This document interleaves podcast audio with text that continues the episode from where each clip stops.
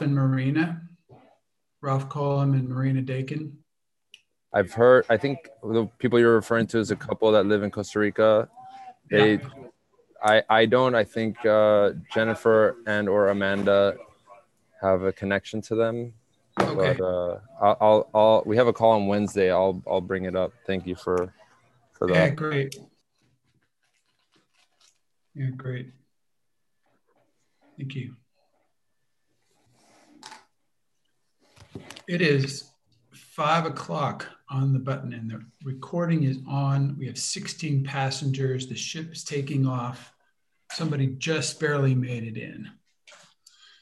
I'd like to take a few minutes just to get some news. This is the new year. The virus is still massively expanding. People are, the gritting people, the people who have grit, are kind of burrowing down into either where they are or they're tunneling out into new places. So I'd like to hear which ones you are and how it's going. Ingrid, you you would be the first one to tell us.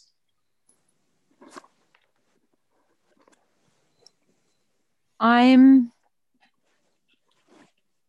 uh, in a space of of really of feeling much clearer my low level feelings. And um, I noticed that through, through that, um, I'm a lesson for others. And um, this gives me a, it's, it, it's, um,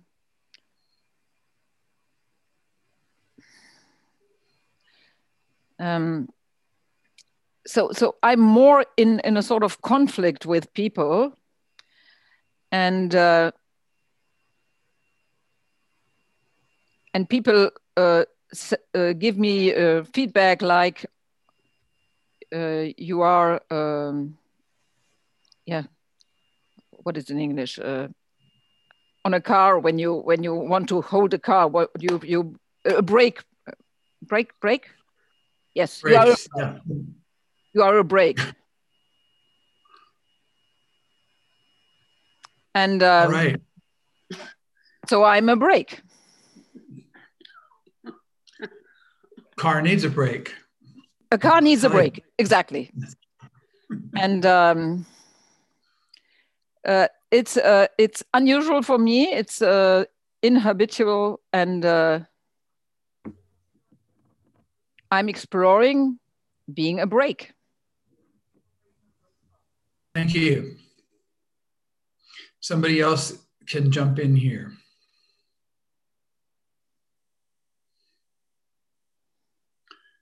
You know, are you tunneling or burrowing? What's the what's the direction of your intention these days?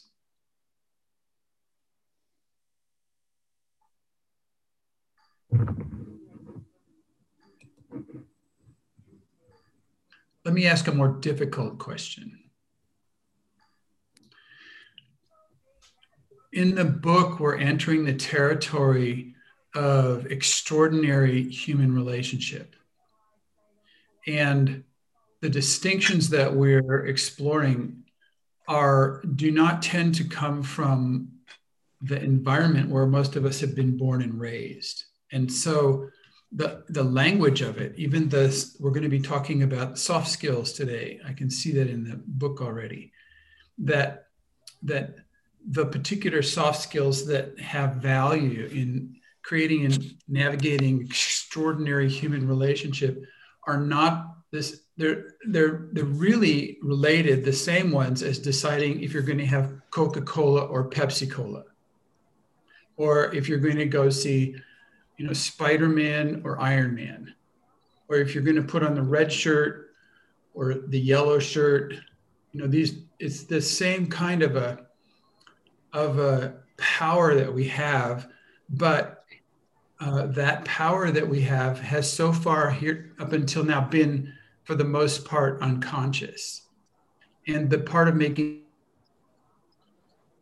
an enter extraordinary relationship depends on making these power these powerful skills that we have making them conscious. And so i'm i'm asking that we start thinking along those lines even between times because if if if you you know if the team here if we cannot come up with questions that relate to our the struggles that we're having to the possibilities that we miss to the to the um, kind of blankness of a white a white uh, canvas an empty canvas the blankness of that and facing into that in each moment instead of filling it up with fantasy worlds or emotional projections and baggage that we carry in from other spaces. So if we don't if we don't start asking the questions, we won't develop the skills here. So we have so many skills creating low drama and conflict and complaining and blaming and resenting and projecting and having positionality and all these things. We're so good at this that the the domains of the extraordinary relationship are are seem rare or they seem almost imaginary but i'm but i'm saying they're not. I'm saying they're not imaginary. I'm saying they're just as available and even more um, cl- even closer to the nature of the universe than all the low drama kind of stuff that we've come up with and so, so, but that what that requires is that we develop the tools or the skills to ask questions about it and to investigate and to experiment and to distinguish and to make the moves, make energetic um, gestures that depend on the new distinctions. And so I'm going this is an experimental space. So we get to we get to jump in that way. We get to jump in together into this unknown qualities of spaces, but it's it really takes something. These are bigger risks here. You know, telling, you know, sharing about having some kind of conflict with your mother is takes a certain level of risk in a public space. But that's not the kind of question that makes full use of the distinctions that are available here. So there's whole new sets of opportunities available. So I'm asking us to upgrade our uh, our necessity, upgrade our necessity for what we need to learn about, what to what we need to try during the week. You know, you might be you might be somebody who gets up in the morning and, and goes to work, and there's these people at work who are, you know, sort of friends and sort of zombies, and and you come home and you hope to that you made enough money for, for the rent and then you have two days to recuperate so that by monday morning you can go back to work again. And so you try to figure out how to handle your chores and recuperate on the weekend and like that.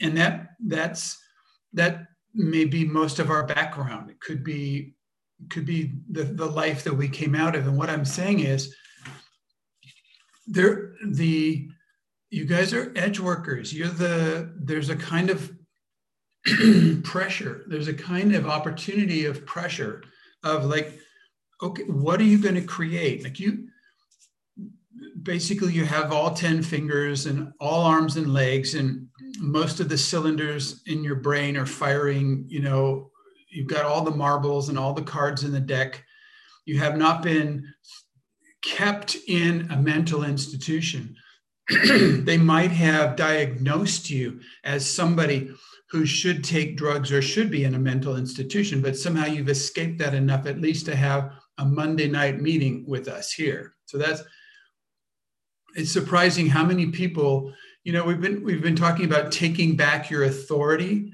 And one of the things you can do is you can take back your authority to refuse to accept diagnosis you can take back your authority to just say, I'm not interested in your diagnosis.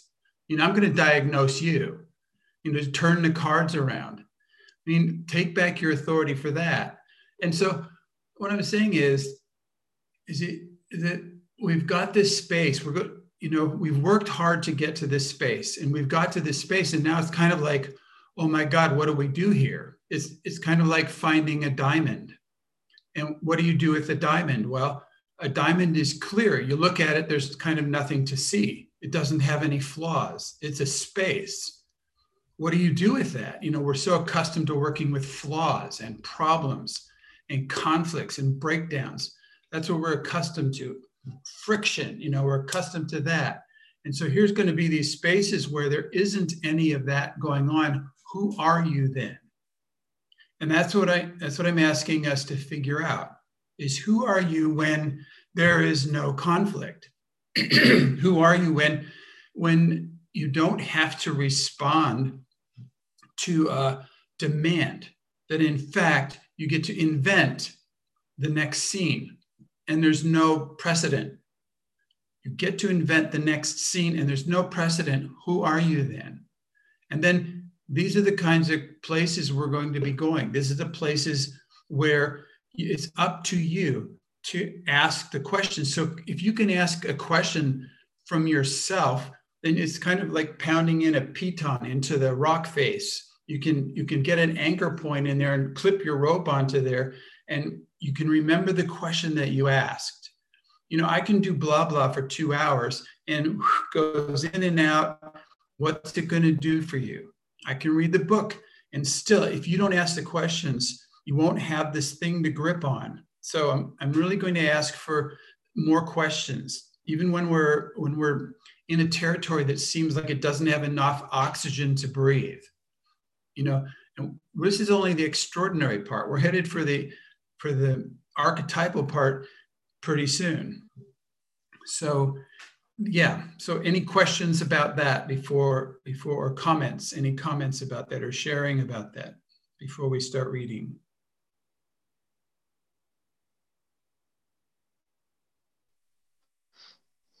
this was Clinton a test, Leslie. a text question.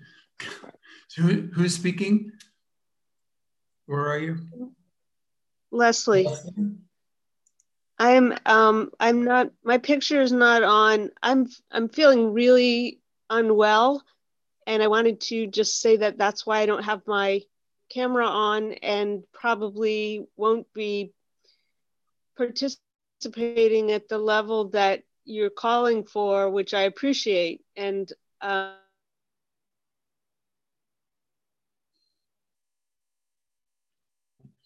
your story is accepted. I can so. Okay, there's been a, a, break. I couldn't hear the last thing that you said, Leslie, but it's fine. Thank you for saying that. Anybody else? Something else? Hi, Clinton. Michelle. Hello, Michelle. Hello.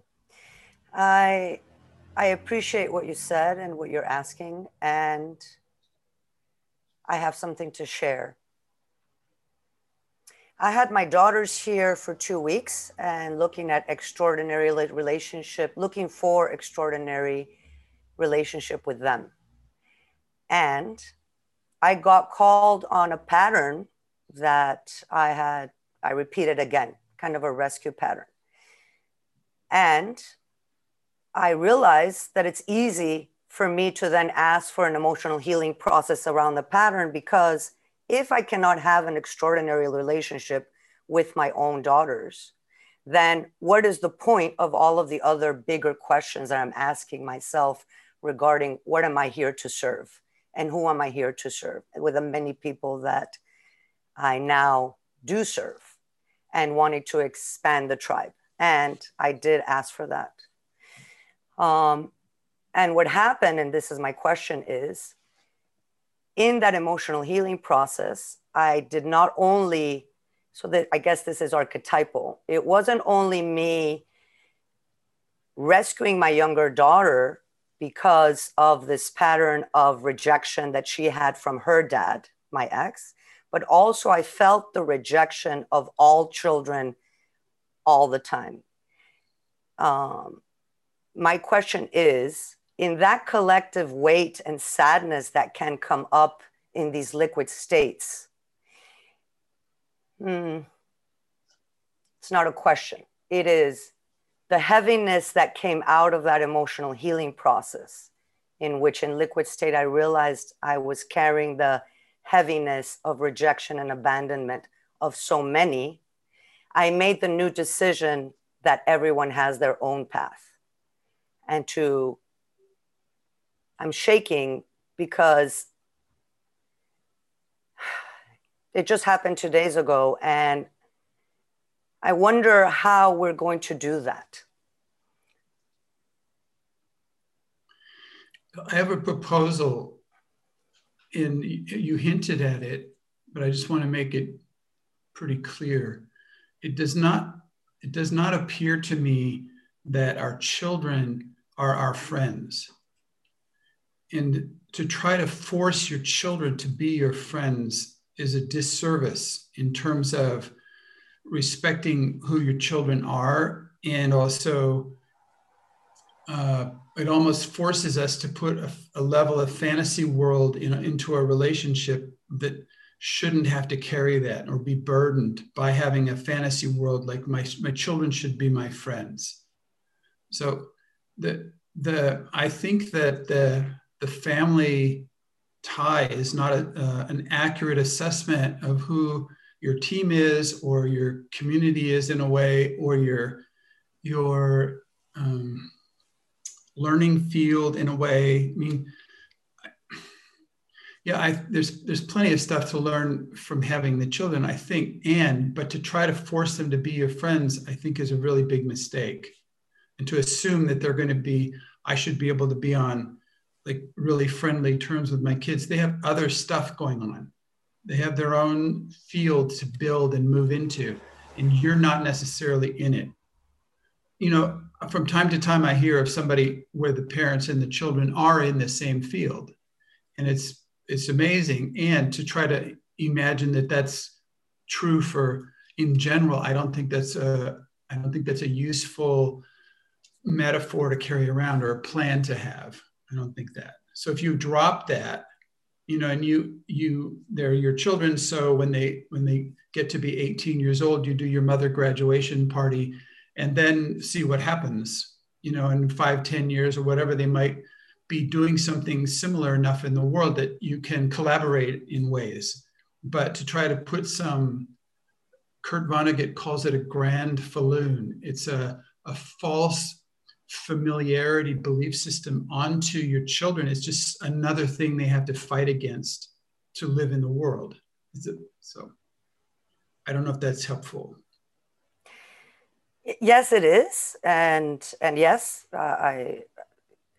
What I wanted to share about the liquid state also, Clinton, is that in the archetypal, it felt like there's a lot of sadness that came up for me in that liquid state. The narrative around my children just having been a bridge into something bigger. And my question is in that, I want to call it archetypal sadness, if that even exists, the collective sadness. In that bridge, how can we as a team now work towards? Because I can feel it, and not only in me, but in so many. In that collective sadness and that collective anger is what you're saying is bridging it into action.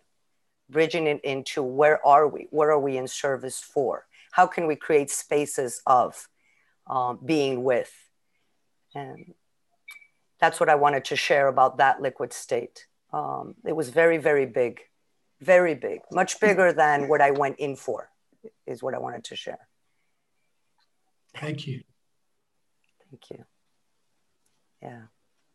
A lot of questions there. Thank you.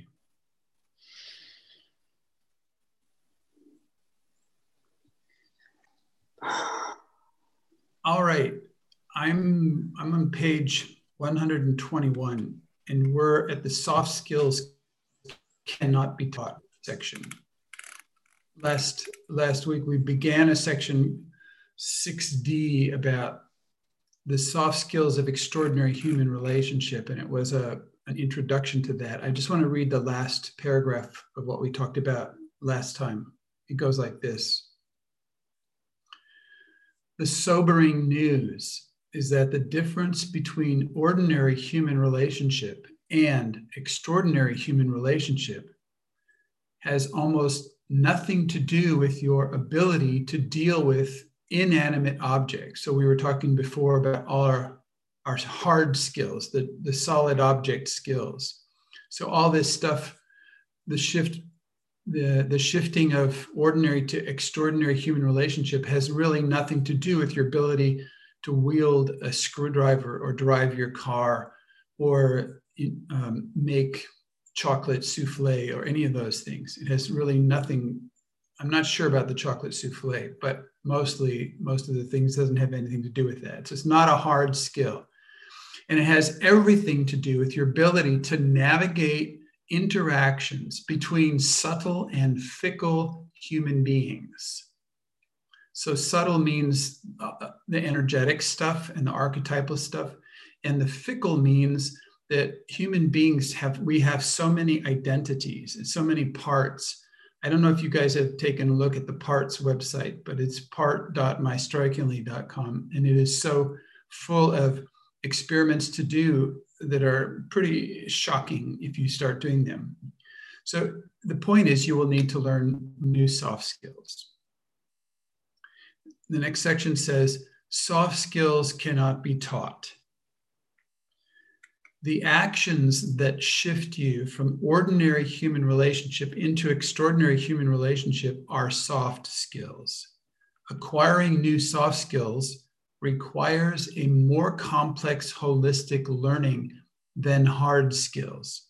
Part of that means that the feedback that you need, the feedback and coaching that you need to refine your skills is not, is not so simple like burning an egg, for example. If you get it all dry and burned, you go, this tastes bad. And that's straightforward feedback. But the kind of feedback that you get from the soft skills requires subtle attention, requires you developing new kinds of attentions.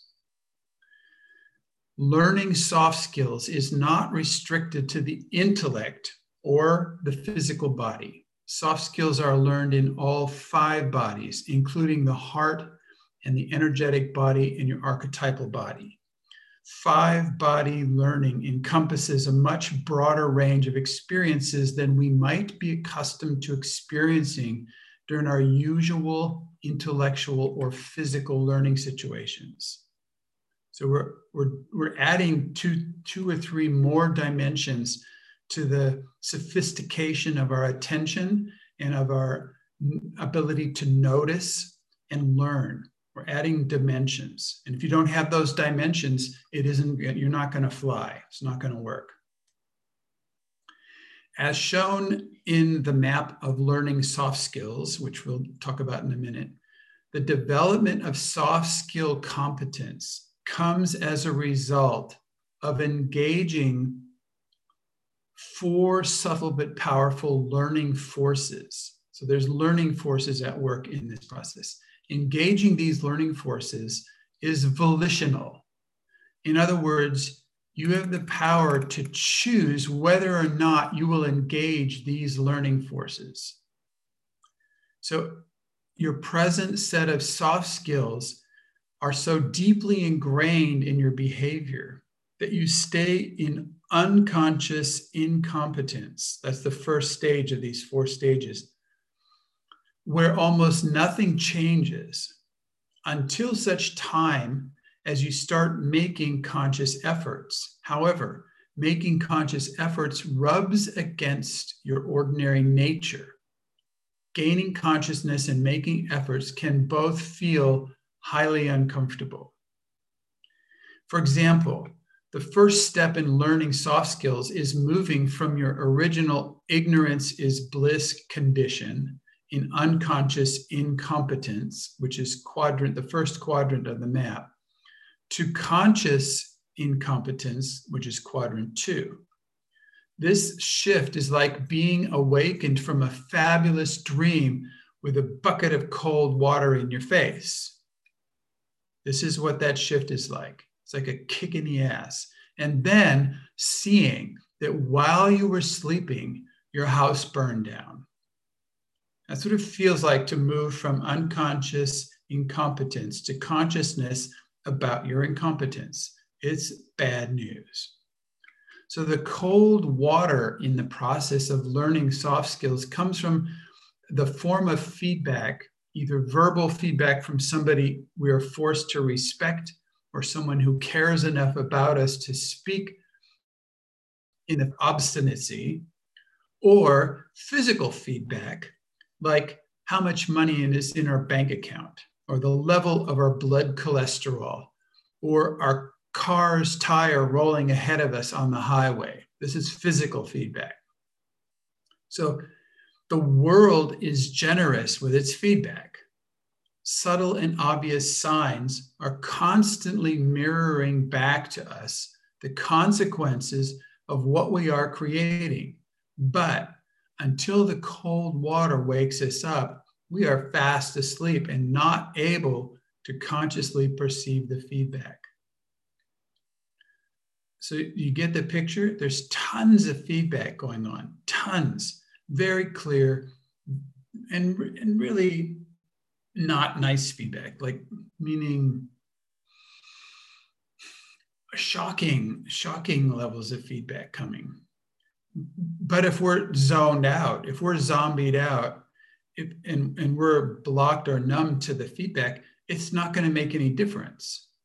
So there's these, that's why you have to go around and around on this learning spiral, because at each level you come around again, you get a whole new and a whole new perception of the same feedback that you've been getting for 18 years that you finally understand now at a whole different level. It took that long to get sensitive enough to go, oh my God, I've been doing this. So, what I'm reading in the book again, what makes us able to hear feedback is the growth of a bigger and more sophisticated matrix in our being.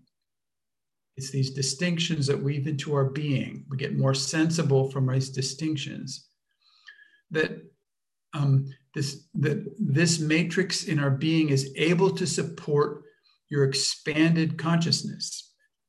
So, with the expanded matrix to catch and integrate new feedback, you leave this part of the map, the first area, the unconscious incompetence, and you enter conscious incompetence. You become aware of your incompetence. And the thing that allows you to do that is these doing exercises, doing experiments, building matrix, practicing over and over again, practicing, setting up experimental environments. This is what your possibility team is for. How many people here get to meet uh, in a possibility team every week? Probably online. How many people is that? It's one, two, three, four, five, six, seven. Not enough sorry to tell you this is not enough. So the, the reason I say that is mm, right now, right now it's almost like all of last year almost, and it seems like it's going to be most of this year. We're in this extraordinary time where you can get away with things. You know, you could do almost anything and say, God, it was the virus it's this amazing uh, ace in the hole. It's like this special card when you're playing poker. You know, you get these what these free cards. You know that, that you can use for anything, and we've got one, and you can you can do anything with it. You know, and so I don't. Yeah, the Joker. Thank you. The Joker cards. Those those things. Those free cards. Those those you got to use them, and and so you can use that to not go to work, to work overtime, to change jobs, to uh, basically ch- completely change your behavior. Like I know a guy who, who just started doing paragliding because he because of the virus. It was like I don't know. He was saying, you know, when you go up into these higher atmospheres, the virus doesn't go up there. So you get this virus free place and it builds up your immune system to be up in the air for a couple hours gliding around on these paragliders. So I'm, I'm telling you, you can use this ace up your sleeve for anything, these joker cards. So you, you can use them to create a possibility team. You can just say, hey, I'm creating a possibility team. Yo, why? Yo, because of the virus. You know, and people will, will go, oh, okay. Really, that's all they're going to say is, oh, okay. Can I come? It'll be like that. So, so really, uh, please, because you need this uh, ongoing experimental space where you regularly meet with people who are just as intelligent as you are, or even more so, and who will ask you dangerous questions and give you dangerous feedback while you're trying to learn new soft skills. And the thing with the new soft skills is you need to practice them, even, even more than the piano or, or um, standing, you know, doing yoga. You know, yoga, God, don't get me started about yoga. Okay. So, so, okay. So, so please, please, please get yourself into a possibility team. There's the possibility team website, possibility team handbook. There's a possibility team chocolate brownie recipe. There's the possibility team song. I mean, there's so much possibility team support material around that there's, you have no excuse. Plus, you have your your virus joker card to do it. So all you have to do is just tell people you're going to have a, possibility team, and then start doing possibility team stuff. And one of them is you get feedback and coaching. So how many people who did not have your hand up before would be willing to start your own possibility team before next week? Jonathan, I see Jonathan's hand up. Zika, was that your hand up? Or and Chloe, what? To Doris, did you put your hand up or are you just freaking out? So, okay, she just laughed. Unbelievable. It's not supposed to be that serious. Doris, you can come back. All right. Okay. All right. All right. Please tell please tell us you guys who put your hand up tell us how it goes. All right. Next week, tell us as the check in part, tell us, hey, I started the team. We had two people and they gave me the worst feedback in the world. And I was, I was sick for two days, but it wasn't the virus. But I used it as an excuse that it might be the virus. So I didn't have to go to work, things like that. Okay. Thank you. All right. The two qualities of feedback that make it useful for learning are clarity and possibility. It also helps if it's true. That, that also helps. So, because you could have feedback with really a huge amount of clarity and a huge amount of possibility, but it might not be, you know, accurate or true. So try to make it accurate also. Clarity comes from distinctions that show exactly where, how, and why. Your present level of competence is lacking and that cause and what that causes for you. So that's what the clarity does. Gives you an accurate assessment of your current reality your current stuff. Possibility comes from new perspectives that spotlight previously unseen behavior options so i was um, i was writing with a, a guy who's part of a deep green revolution group. And he, he it turns out he was he was writing to me from mountains, this kind of snow-covered mountains in Nevada at Thatcher Peak, I, where where these uh, these wanting to dig up lithium. They think they can find lithium in these beautiful mountains that blow them up and you know mine, make big open pit mines and blow things up. And it's called yeah, Protect Thacker Pass. So this guy's out there, and and he's fighting the corporations and the people who are on like, like a gold mining rush who are trying to stake claims. It's a thing you can do. You can you can say, I claim this area to have mineral rights to mine out lithium in a certain area. And of course, you would like to do that where there is some lithium so that you actually get your investment, your money back for trying to dig in the ground. So he's out there with, I think, six people, something like that, trying to block large corporations from, from doing this. So he's fighting against this system. So the, the feedback, the possibility that he has is his only possibility is to try to fight the system. I don't know, live on the land, sabotage their, their tractors. I, I don't know what he's, he's trying to fight to fight those guys. So there's there are many options that we don't have to create new results in certain circumstances where we only think that we have to fight. So like I I haven't put much thought into it, but I was thinking, well, what if the guy, what if the guy creates an uh, a an initiation center for young people on this land that they need to, and so and so and he puts it out into the world and thousands of young people come and setting up camp and he has organized initiatory processes on this pro- on this land that has far more value than trying to mine some minerals out of the ground. Then all of a sudden he built a new game world that makes the old game world irrelevant. And so this is what i'm saying about new possibilities. So in terms of feedback, you can have feedback that gives you clarity about what's going on, but also possibility about what else is what else is next. That's the, that's like coaching. What else is next? So you need both of those. So when you're working with your possibility team, you're practicing your, your skills. Go for both. You need both clarity. You know, if you don't, if you tell just people what's wrong with them, you know, after a while, it's not very fun to have a meeting like that. But this is not a complaining team. This is not a blame the other person team. This is called a possibility team. So really come with options for each other that you don't see uh, ordinarily, linear, nonlinear options and unreasonable options that you can offer to each other because it's much easier to solve someone else's problem than your own.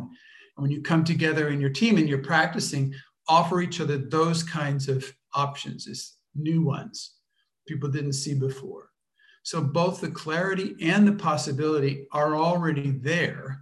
It's just that we, you know, I cannot see them before I acquire enough matrix or I get some cool people in my possibility team and they help me build the matrix to get it. Part of the matrix is people tell me the same thing over and over again. I had a men's group back in Arizona where it was the three men and they they were giving me this feedback for four months that I did not understand. And every time we came to a meeting, they looked at me and go, Clinton, you're, you're still doing it. And they would tell me exactly what I'm doing. And they would tell me how I'm doing it. And they would give me examples of how I'm doing it. I just went right by. Four meetings, we came together. On the sixth, I finally got it it took 16 weeks for me to build enough matrix before I could have something in me to hear the distinctions they were making. And my life just completely reordered after that. So th- this is the thing. It's about you need the clarity and the possibility. And if you don't have the matrix yet to hold it, your team can help you build it. And that's what is really valuable about the possibility team. I'm still reading here.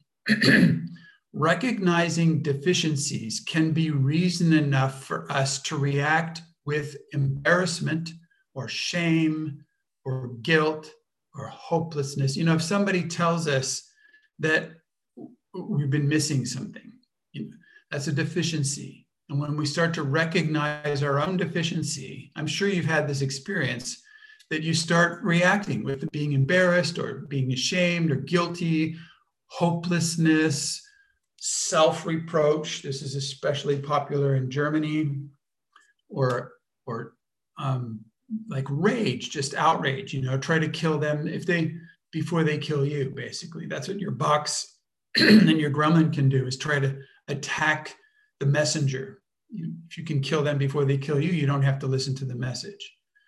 So, so this is common a common trigger. It's a common behavior when you receive feedback.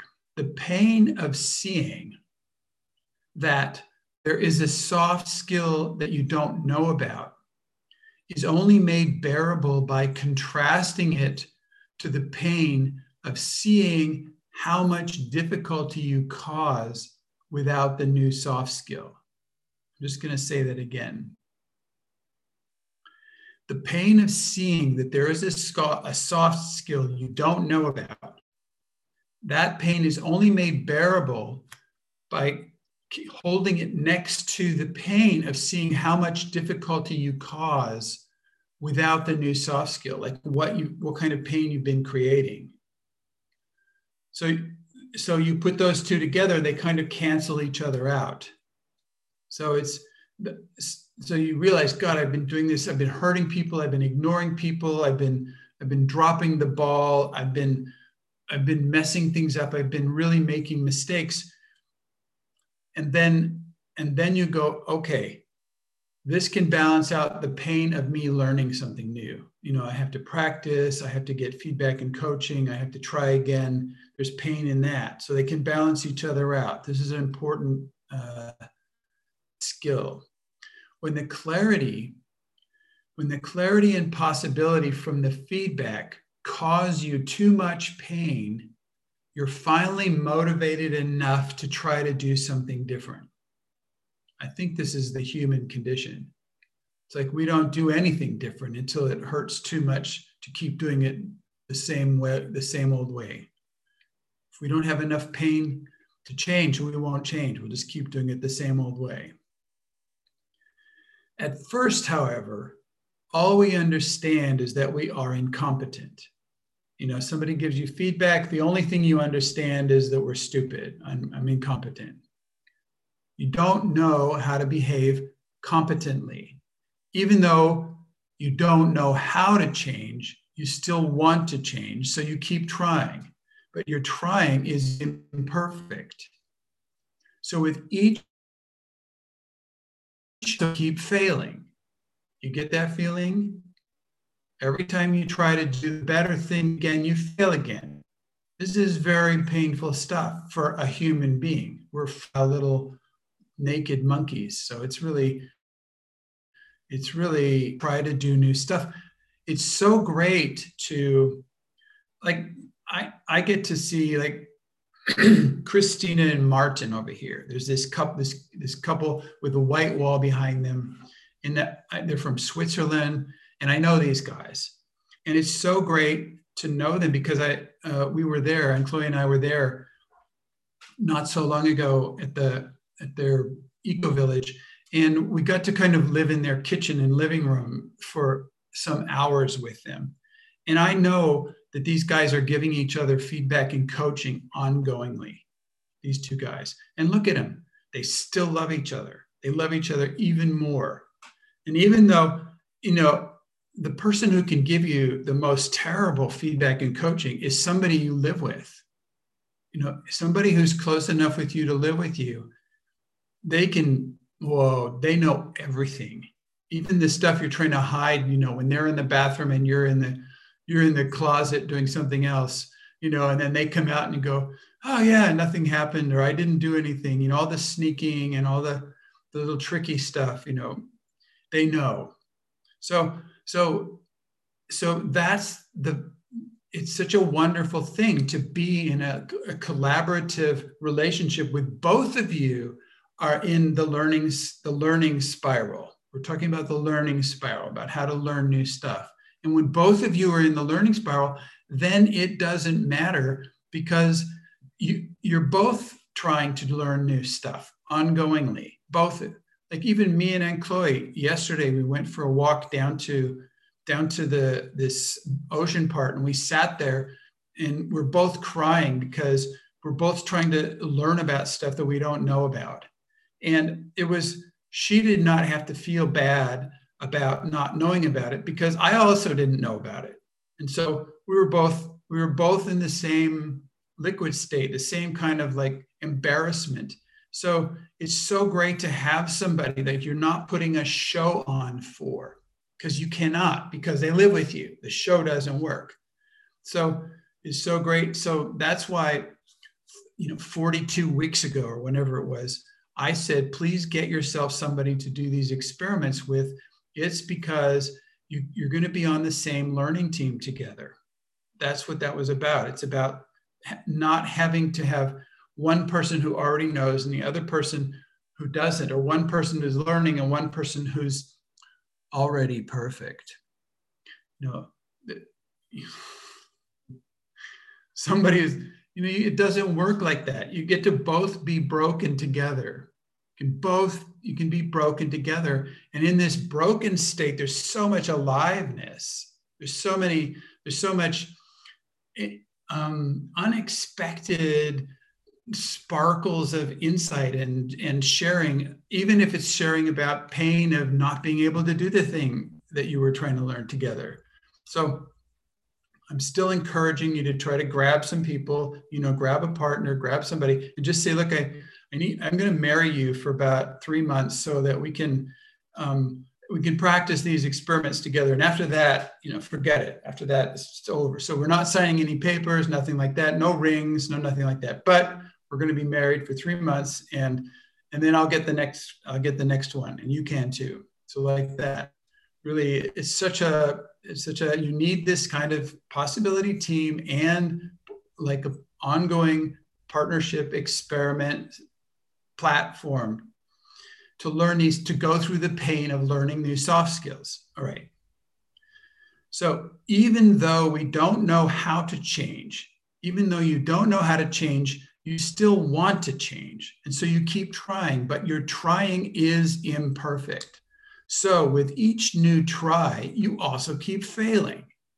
Enduring this discomfort, enduring this discomfort of repeated failures as you keep trying to behave in new ways or more effective ways, it's actually two things occupying the same space at the same time.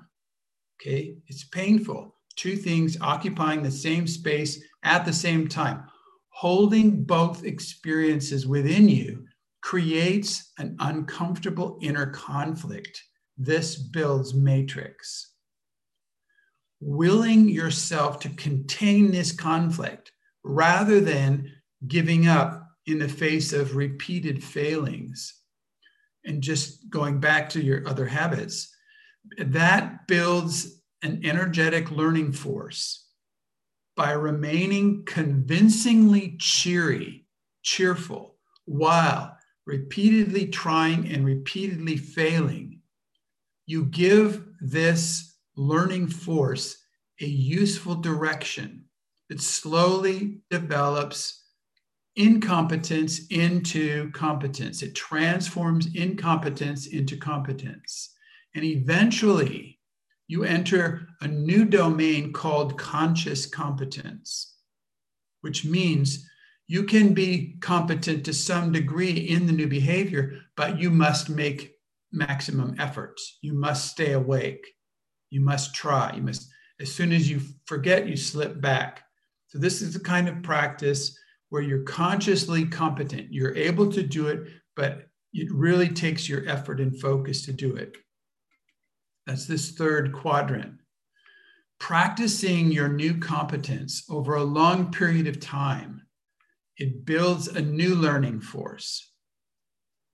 The new force is momentum and I don't think I put it in here, we learned it later, but what happens is you shift identity.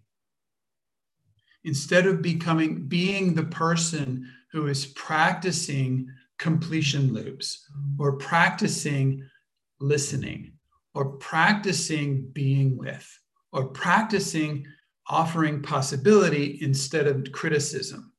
You know, whatever you're practicing, instead of being the person who's practicing that, you become that. And it slips out of your attention into who you are. You shift identity. This is the fourth stage, fourth, fourth part of the learning. Your box, you know, your psychological defense strategy becomes accustomed to experiencing your new shape. The new behavior gives you new shape. The new way of being is a new shape. And, and your psychological defense strategy gets used to it. It's, it becomes accustomed to it. And therefore, the new patterns of behavior become your new ordinary. This new response to external conditions becomes more normal, more familiar, and more automatic than the old response until your, fo- your box, your psychology, fails to identify the new behavior as new anymore. It's not new anymore. It, it even just kind of, it's your way. This is the way. Becomes like that. I have spoken. They have sim they have simply these ways, these new ways have simply become the box's natural way of behaving. Your conscious competence drifts into unconscious competence. And you you you have you have surrendered to the force of learning. You, like you've surrendered to the evolutionary force. And that's just, it's a cool thing to surrender to the force of evolution. What you may not realize is that unconscious competence is a learning force of its own. So, unconscious competence is where you are right now in many domains. You are already unconsciously competent in, in many domains. This is your lifetime of development work has brought you to unconscious competence in the areas where you're where you're competent. That's what it's brought you now. That's where your center is. You can live like this. It feels normal. Unconscious competence continues to build matrix at that new level. So it's not a it's not easy to arrange to build matrix, but you have built, you've arranged your life. Wherever you are right now, you have arranged your life to sustain your level of unconscious competence and your practices now. Where you put your attention, where you don't put your attention, how many hairs you leave in the sink, how, often you change the roll of toilet paper, how, how often you take out the garbage, like, like what do you do with your clothes when you when you take them off? Who who plans the shopping list? Like all the practices that you've brought into your life right now are functioning at the level that were, that has given you this unconscious competence and it is still building matrix for you at that level, which is more than it was a year ago and far more than it was five years ago or 10 years ago. Do you know that? You can feel that in your life. You look back five years or 10 years, and who you are as a, as a, as a being is you're like five or 10 years ago, you would not even have talked to the person that you are today. They would be you wouldn't maybe even have seen them, the one that you are now. You couldn't even have seen them. They wouldn't have, you would have given them no attention because they're just in a different dimension. well, that's building comp, there's building matrix for you now in a consistent day-to-day basis at that level. Well, that matrix keeps building up. So the evolution builds more evolution. So you're you're in this evolutionary like tumbling like this evolutionary force you're in it so even though you may start feeling bored or unchallenged at the stage where you are right now if you responsibly continue then matrix is still being built. It's still being built even though it's easy for you right now. It's not such a consideration that you make your bed in the morning or it's not such a consideration that you pay bills before they're due. You know, you just do it because, but you know, five years ago, maybe you did not. And so, but that's, but that you make your bed, it continues to build matrix. All these little things add up. Often, when you least expect it, the floor suddenly drops out from under your feet. Where you thought you had everything under control, you suddenly find yourself in internal or external chaos bigger than ever. Your peak performance of unconscious competence spirals up to the next level of unconscious incompetence, ready for the next adventure in learning. Okay.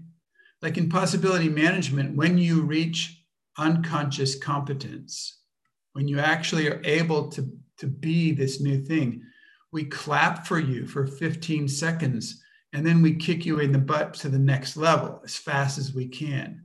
There are people you know probably who have achieved something. And I tell this story about uh, uh, Dr. Stephen Karpman, who I met in San Francisco in 2007. He's the inventor of the Karpman drama triangle. So he, he had this enlightenment moment where he designed a new thought map in 1965 called the drama triangle, which we use in possibility management and have incorporated in many other maps and processes. But when I met him, he was, he was like, his name is the Karpman triangle. Like he has put his whole identity into having at one moment had this new map come to him. And then the rest of his life he has spent identified with the guy who invented the one map. He's stuck at this level of unconscious competence.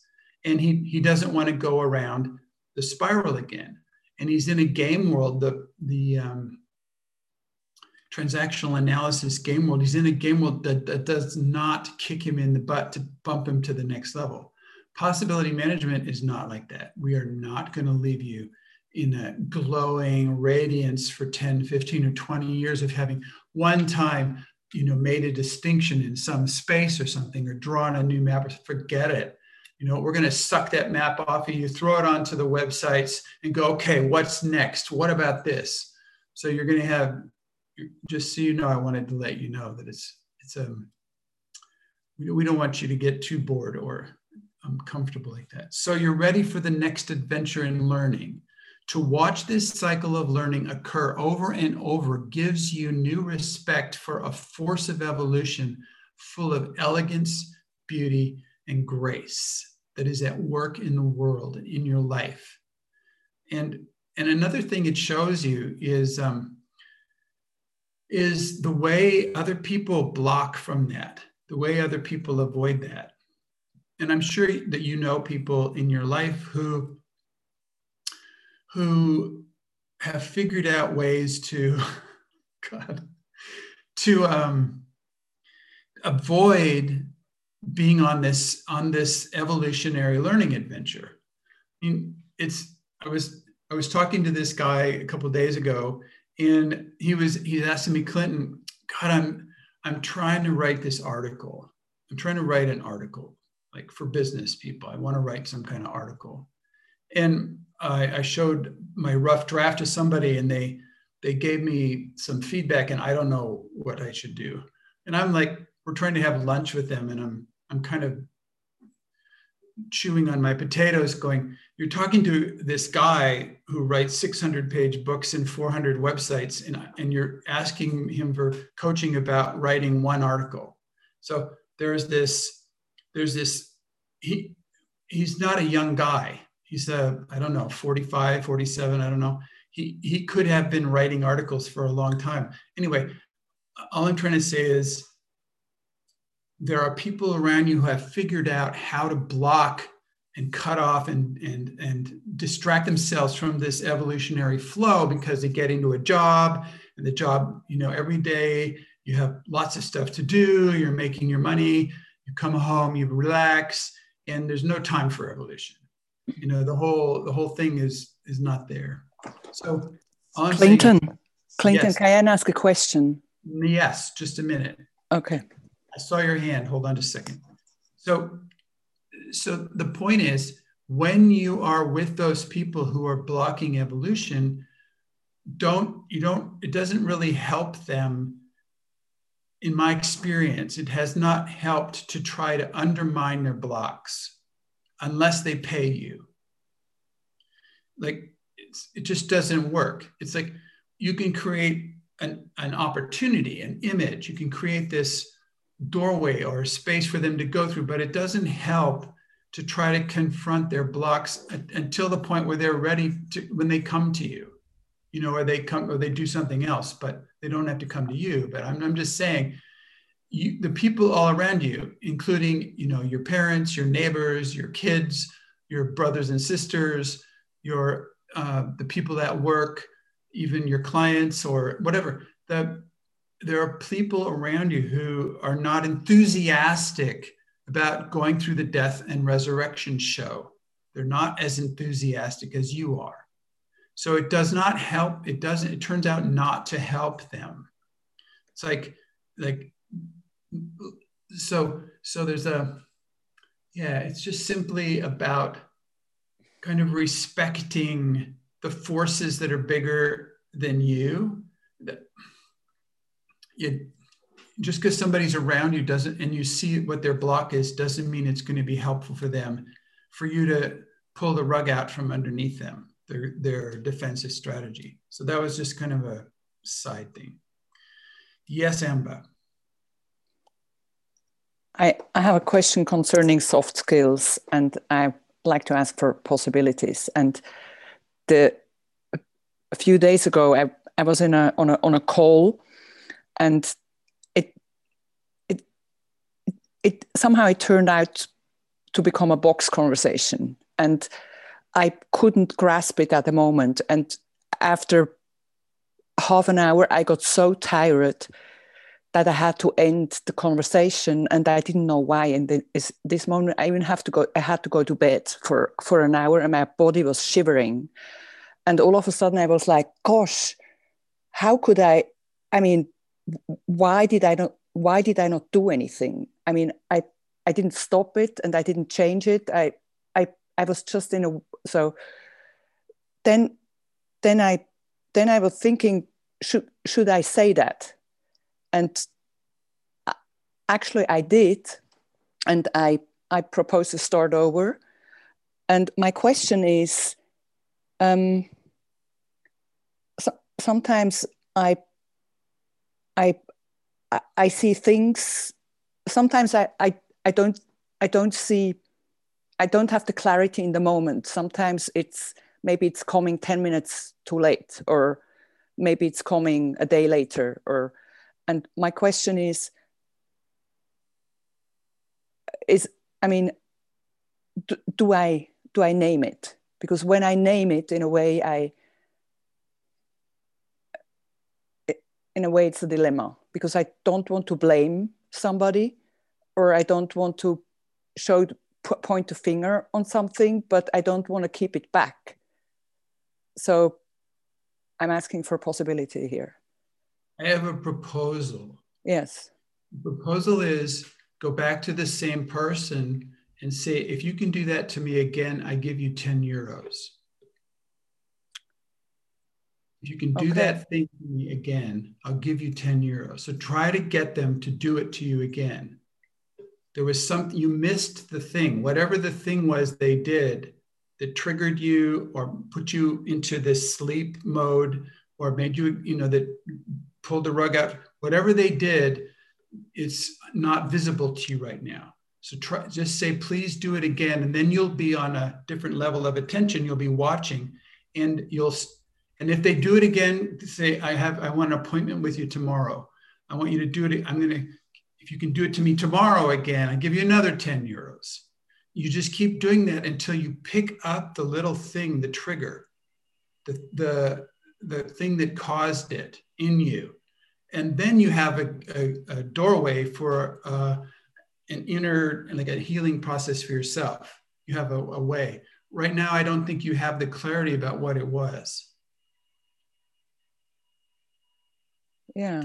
It's not about it doesn't help to uh, explain your victim state or your collapse state. It doesn't really, you don't have to say it. What, what you want to find is the trigger, is the, in, the actual catalyst for it, what caused it.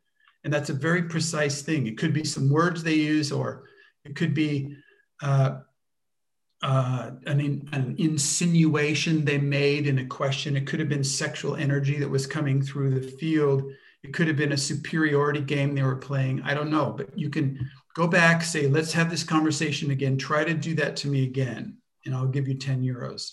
It's a cheap therapy session. Okay. Okay. Yeah. Just think uh, think about it. Door, go ahead. Yeah. Yes. If I navigate somewhere else, tell me and stop me.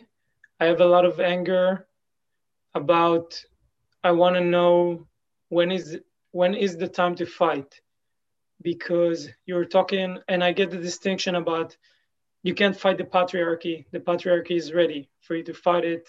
You can't really fight it. I really get it. I, I'm there.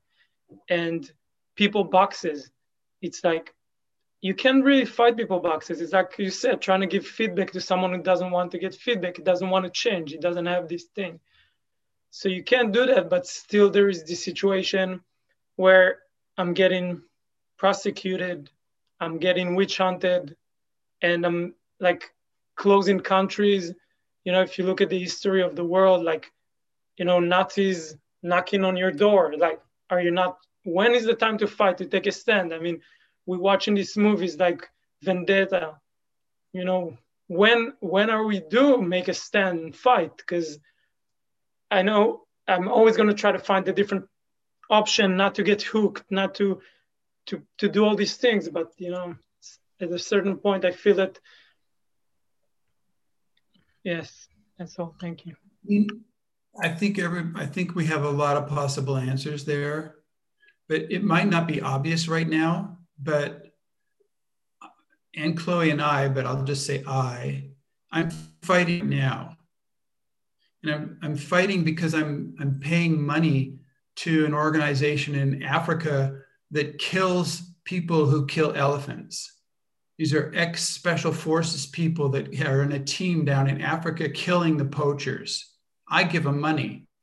So I'm fighting right now. I'm giving money to this deep green, deep green revolution, deep green something, deep green. And I'm also giving money to, you know, I'm supporting, I'm paying for the, the um, Extinction Rebellion guys.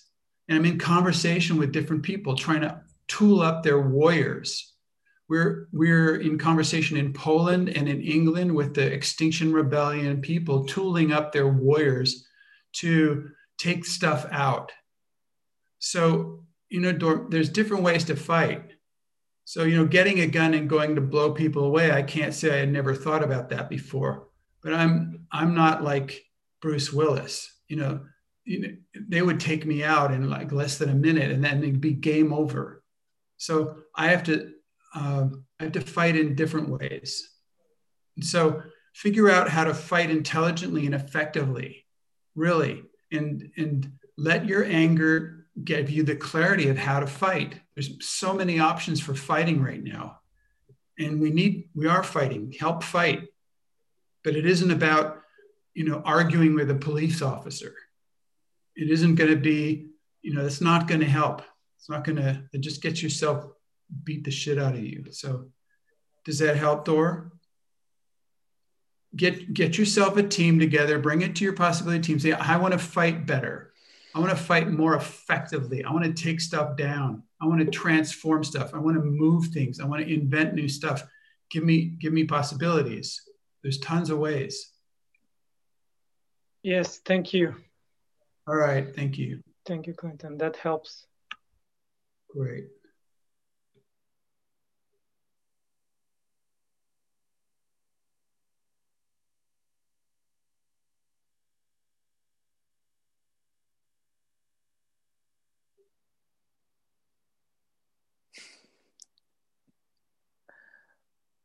I'm not I'm not not speaking because I don't think of what to say. I'm just making a little space so that some stuff can bubble up from the swamps. Hello, Lauren. I want you to know I love you. So I'm glad you're there.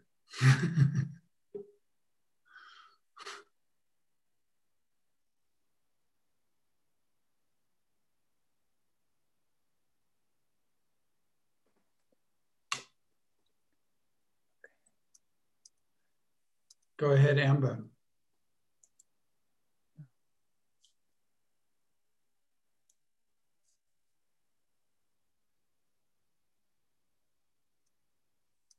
Scott, something with Amber, were you going to say something? No, no. I, okay. I, I, I think I got a really good proposal already. Okay. Scott, were you going to say something? It's really loud where I am, so I don't know. It's too loud for me to speak. Great. Is it? Is it like too much noise right now, or can you hear me? Really loud. Okay, I'll just say something. You could maybe put your hand around the microphone and see like that. All right, don't forget. Kay, are you going to say something? And Chloe, are you going to say something? I don't. Sorry. Go I ahead, just stepped Scott. outside. It's, it's it's easy. Sorry, sorry, Aunt Chloe. I didn't know you. I can't see everybody. Um, like, I don't know what to say about this, but it's just been on the edge of my awareness. I've been in this my own introspection and, and feeling into violence and like how is violence used by humans and like all the ways that that war is is started just so easily in in, in simple way. Every it's just the ord it seems like the ordinary condition of humans and I feel so scared to see just all the all the powder kegs that are just laying around and waiting to be lit and you know and I, I feel I feel sometimes like like like this huge this huge energy in me that that my ancestors may have used like to fight wars or to fight against colonizers or to, to colonize or to like to to kill to my my ancestors their their villages were were destroyed at one point and then they became colonizers and went to destroy new villages and and there's all these really ugly ways that violence is used. And then and then now like i don't know. I've i've my whole life has been i've always been like peace. Like there can be no war no war that's been my and now now it's like god i just don't know anymore. I just like i don't it's it's like it's like i'm the the world is is evolving to this edge and and now I- when i hear you talk about your like your support of the, the poachers or the, the ones who would kill the poachers clinton it's like one part of me is like no and another part of me is like yes like one part of me is like fucking finally somebody's like stopping the poachers. And I, I think I just need to say that it's just it's I, I feel really scared to let my anger out and and to, of, of who I could become of, of what I could do if I really go there and so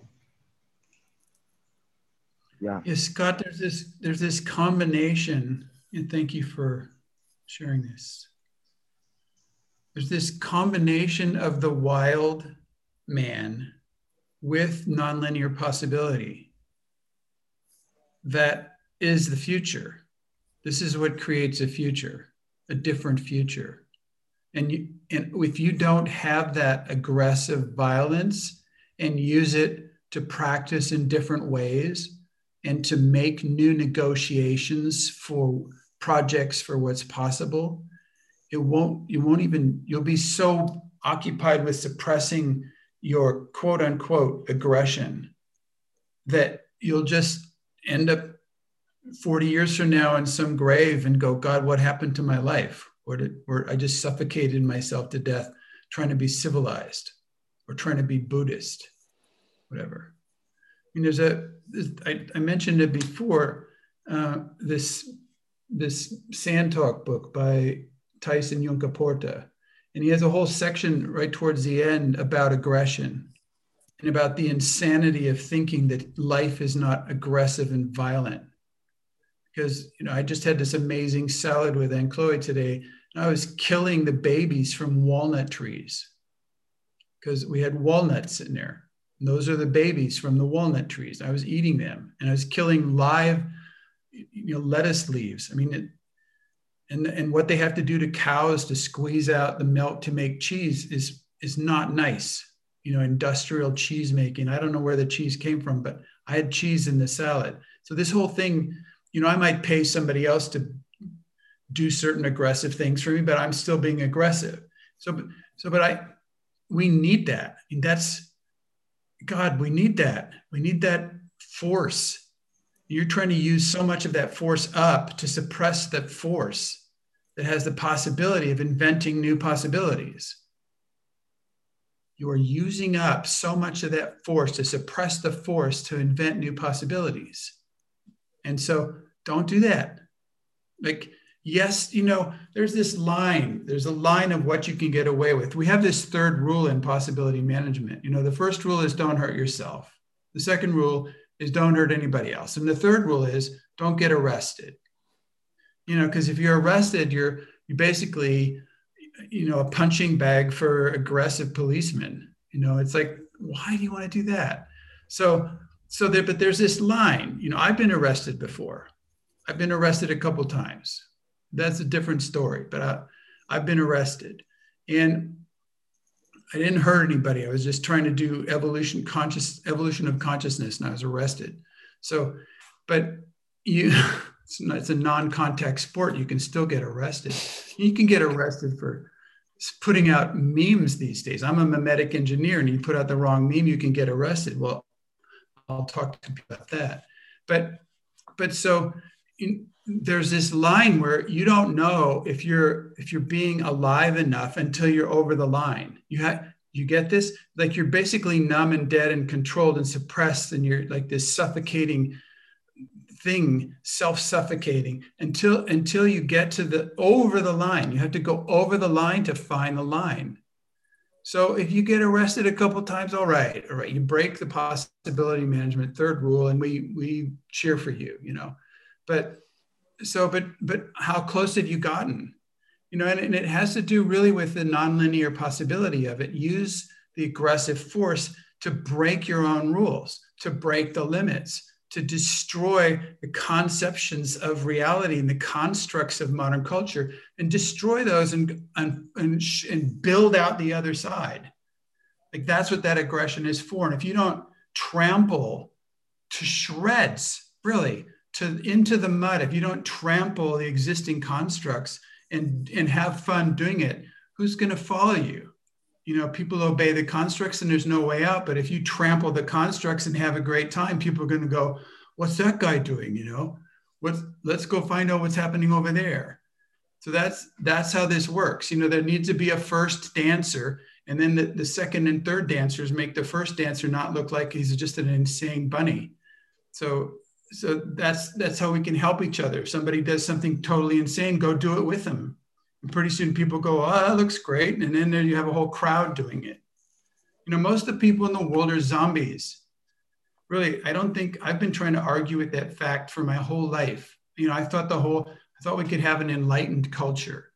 You know, I thought we could have an enlightened spiritual school or enlightened community. And I get, you know, I go to these places with the cutting edges of the evolution of consciousness on planet Earth, and there's a bunch of sleeping zombies, and there's four, five, or six you know, amazing people and the rest of the people are zombies. It's going to be like that. So, okay. So don't stand under the zombies, you know, go out, meet some edge workers, create new stuff, have a great time. And, and, but don't like, don't use your precious aggressive energy to suffocate yourself. I'm going to tell, I'm going to tell Gandhi if you do that. You know, look what he did, right?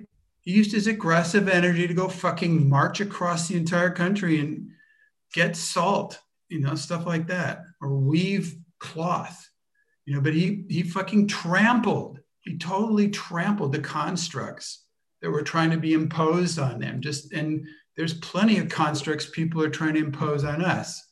So it's our job to do this. And it's this is called high level fun. Trampling constructs and having a great time with using your aggression for nonlinear possibilities. This is high level fun. Thank, Thank you. you.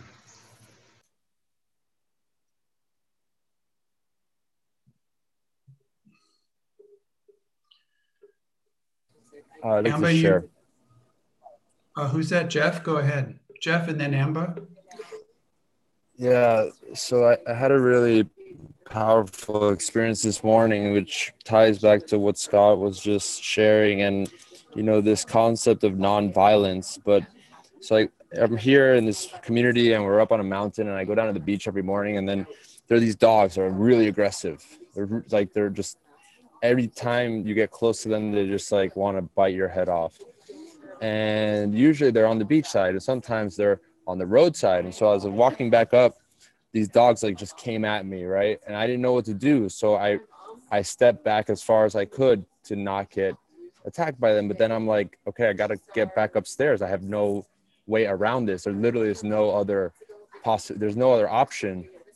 And so I take him step back. There's some guys on motorcycles like, here, just take this stick and just swing it, you know, and and get by, get through these little dogs. And I was like, I, I can't do this. Like I I but then I thought I have no other choice. Like I don't know what to do.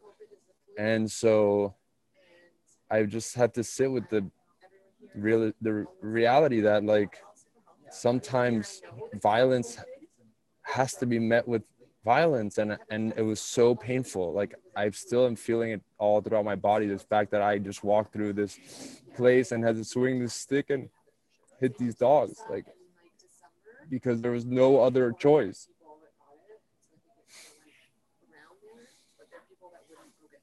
I want to tell you a secret for next time. Tell me whenever you're ready. Well, I just it's just like sitting with this idea that you know you just got to do what you got to do, and then you got to sit with the consequences of what you did. You know. Yes, and I want to tell you a secret. Yeah, ready. When you're ready. There's a thing with dogs that if you bend down and pick up a rock, they will run the hell away from you. You just have to bend down and pick up this rock, and it, you don't even even have to have a rock in your hand. You just bend down and pick up this rock, and you point at them just like you're going to throw this, and it looks aggressive. It feels aggressive, and they just split. And even especially if you go like this, you know they're out of there. Have you ever tried that? Well, I had I had a bag that I had in my hand, and I was no. swinging it at them, no. and it was not working. No, and dogs have learned this. The dogs have learned this from I. It's I think it's in their genes. I don't know, but anybody can protect themselves from a dog by just bend down, pick up one of these rocks, and just like make like you're going to throw it, and they're just out of there because they they know what happens if they stick around. They, they have the experience already. So try that next time. You need to. Thank you. Yeah. Then let us know how it goes. Okay, Jeff.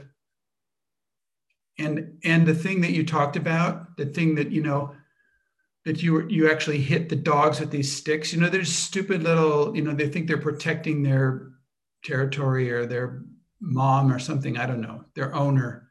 And, they, and so and the owner's not around you know, the other the other solution is called dog soup, but that's only kind of popular in China. But the the um, the rock thing really works. Thank you. Did somebody else have their hand up now? Yeah, I wanted to say something and I mean a lot of things from what Dor said and from what Scott also shared. And the first thing was I we watched with Clinton Spider Man. We watched the two Spider Man like one night after the next, and and at the end i was so angry because he he's a superhero. He kills the bad guy and then and then that's it. He saved the world.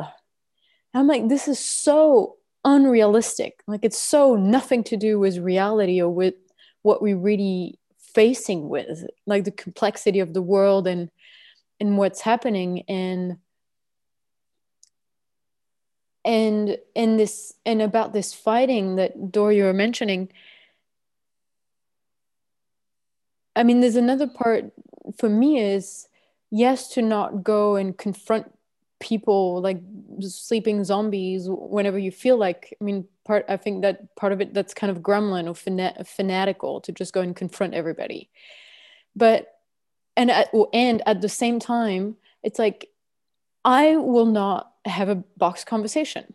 And that's my aggressiveness in a way. It's like i will just not allow my time and dignity and and effort and attention to like have crap opinionated like conversation.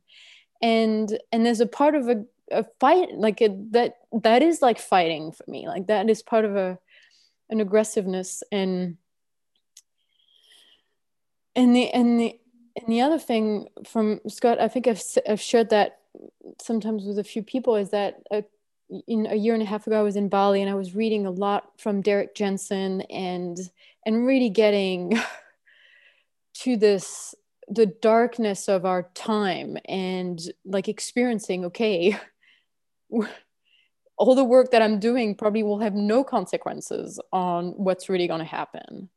And so i was kind of i was faced with this choice of okay, we need to go blow up pipelines and take and like you know i'm going to say that on a recording but like kill like heads of corporation and take down governments and and and whatever. And that requires like like a real revolution of bombs and arms and and that kind of violence.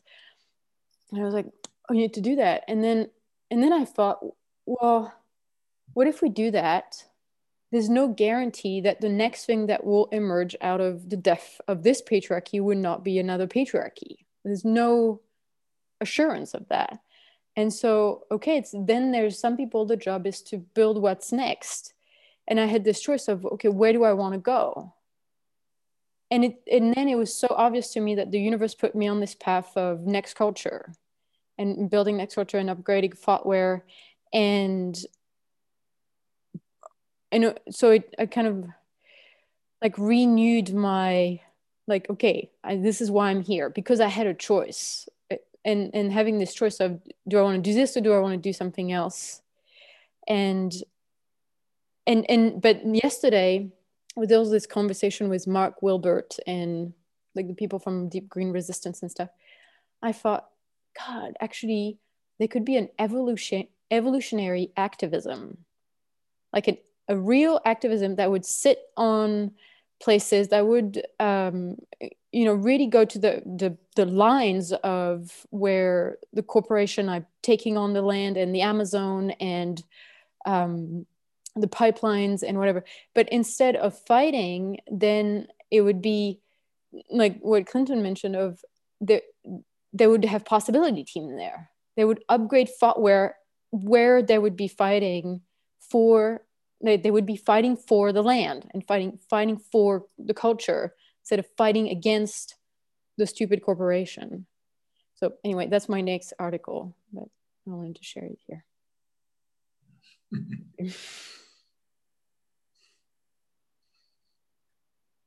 Thank you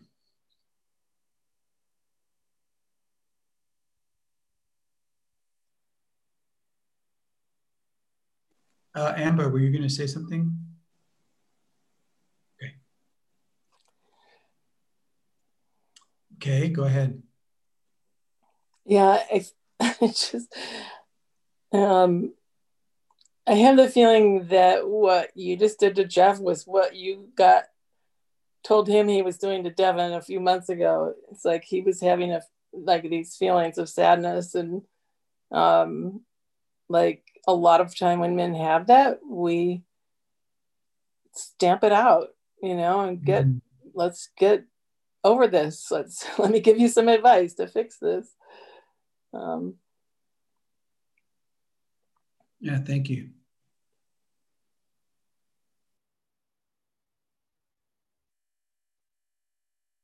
Anything about that, Jeff? I am sitting with how much fear I had to bring that up and that I didn't. And I'm grateful that Kay said that.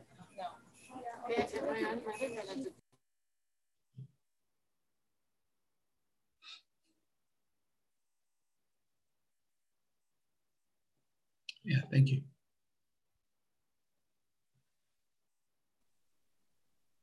I got busted for that about 20 years ago in front of 50 people, and it felt terrible shutting men down when they express their feelings. And that we say that we want that, especially women. And then the minute they do it, we shut them down. Mm, I don't think that's a tradition in this space. You know, the tradition no. in space is thank you for having the feelings. If it's an emotion or is it a feeling? And if it's an emotion, it's a gateway to an emotional healing process. And usually, this particular space, we're not spending the time in this space in the study group doing emotional healing processes for each other. So we have a, an agreement to do that with each other and you know in small groups and anybody at any time who wants to can say could i i want a emotional healing process. Can i have two two people do that with me tomorrow or tonight or whatever? That's more the tradition of what we have going on here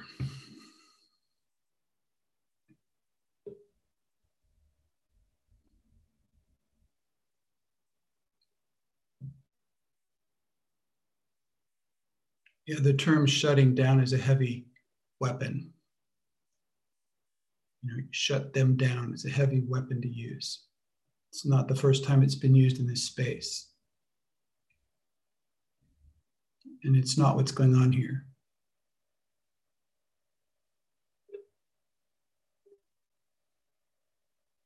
Does anybody want to ask for an emotional healing process about anything from anybody? About any of this stuff.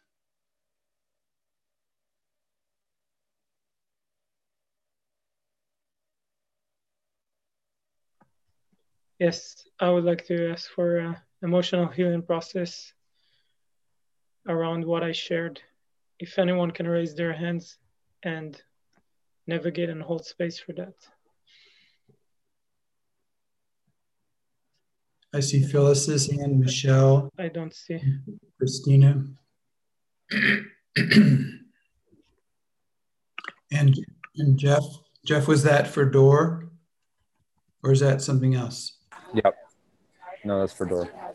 Okay. Door, you get at least four. Thank you. Thank you.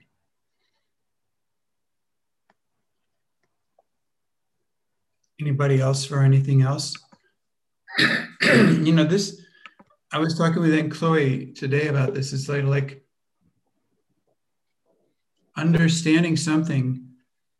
I guess we were talking about the trainer path in the in this in the Rage Club Space Holder training program that she's running, and it it has to do with get you know understanding a thing, a concept, or how it's supposed to go, or something like that isn't going to change anything. What's going to change something is facing the blocks, facing the resistances, facing the fears, you know, facing into the issue, the old decisions, and going through the emotional healing processes of the subtle status level, low level forces that are powerfully shaping our lives.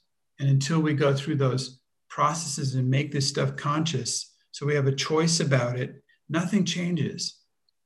And this is a, I know it's called a study group, but it's actually a transformation group. So we're we're interested in stuff changing or evolving. So please uh, use the space abundantly for the emotional healing process because we're an amazing team here. This is an amazing team for helping each other do this.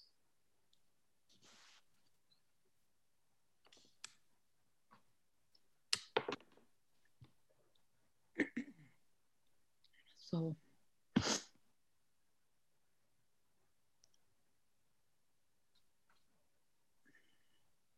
I I like to share something about that what you said now, Clinton.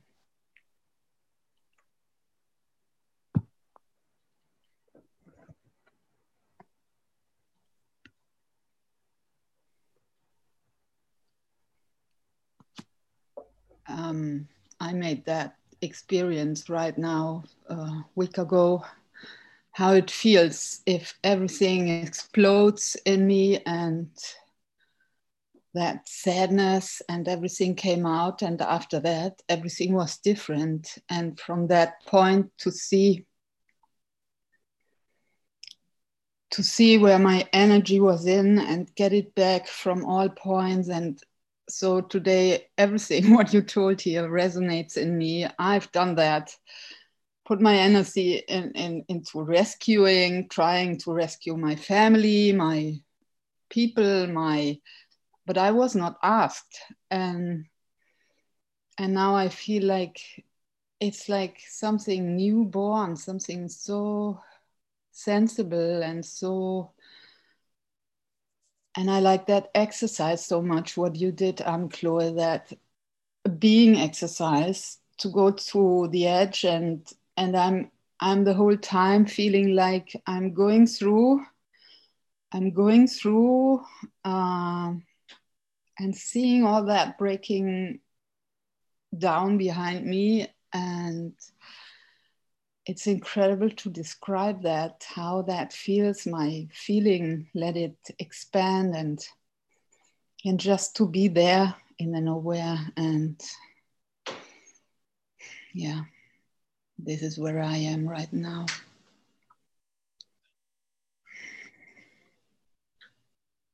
Thank you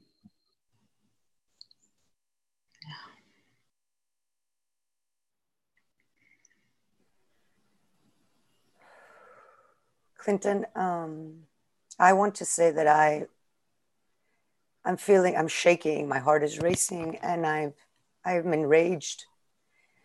I'm, and I'm sad, and I'm in the emotional healing process that I had recently. I became enraged, and the rage came from the amount of people that come to this earth on unwanted and the rage was how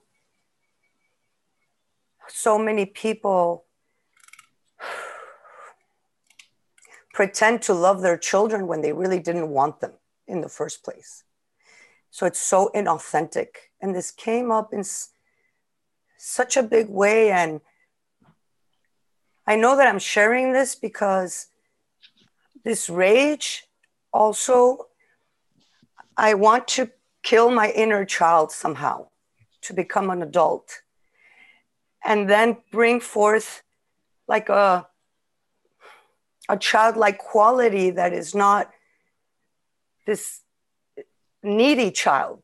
And and i want this for all for so many because there's so much pain from having been unwanted. It's such a collective thing that came to me that day in that process. And it was the rage was so real and so big. And it was a long time of, of this huge rage. And it's like, come on, guys, take a look. What the fuck is going on? Take a look. How can anyone feel loved if so many of us were not wanted. So many of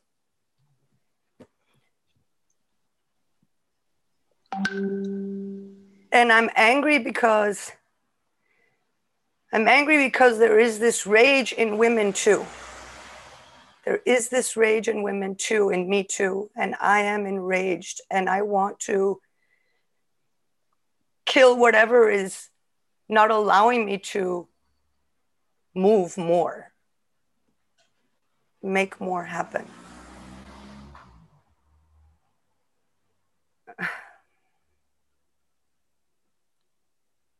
Yes. and and I'm enjoying it too, somehow, which is so weird. The knowing, the rage. Michelle, I think you're, I, I know you're sharing something and you're not asking anything. And I, I'm asked, yes. And I just, I just want to offer that when we first when i was first exploring all this stuff i did not think i thought you do an emotional healing process and then things are better or changed or evolved and more what i've discovered is that these things have layers three four five six or seven layers deep that that the same sort of issue being not wanted in this case has these levels. And i've had my own experience of, of that processing for i went through five levels of, of a thing and it so so i would just let everybody know that these sorts of things have levels and that even if you're at the third level down that doesn't it hasn't you know shifted the thing so don't hesitate to do the same thing again and go to the next level. That's what i'm saying. Thank you. I, i'd like to share something. Thank you. Okay. Uh, Michelle, I'd like to share something with you, um, an experience which you reminded me now the second time of it. So a few years ago, I, I did an intense emotional anger work and it lasted 11 hours. We were a group of people and we just went crazy. And, and I mean, it, it was so, it, it, I mean, we all have lost our voices, and still there was anger coming out, and still there was voice coming out, although I had not voice anymore for hours. And at the end of this 11 hours, I remember I stood up and I was so angry at the universe. And I was just you know, I was just shouting the hell of this fucking universe to made it. I mean, it, it, it was it was totally mad. So, you know, when when I hear you telling these things about uh, unwanted to be unwanted, I, I remember somehow this totally archetypal anger which is which is so big that it's there is no words anymore for that. And still it's um, it's very close to joy again. And it's very close to the sadness. And it's it, it seems like it's almost it's not personal anymore and it's a huge force and i sometimes i I don't even know if my anger is really directed to, you know, if my anger is, sometimes it feels like it's much bigger than I'm angry about somebody. Mm-hmm. It, it feels like my anger is about being in a body, being, being, you know, it's like, so I just wanted to share this with you. Thank you. Thank you for helping with that. All right. Thank you. I felt, felt. Thank you, Emma. Thank you, Michelle.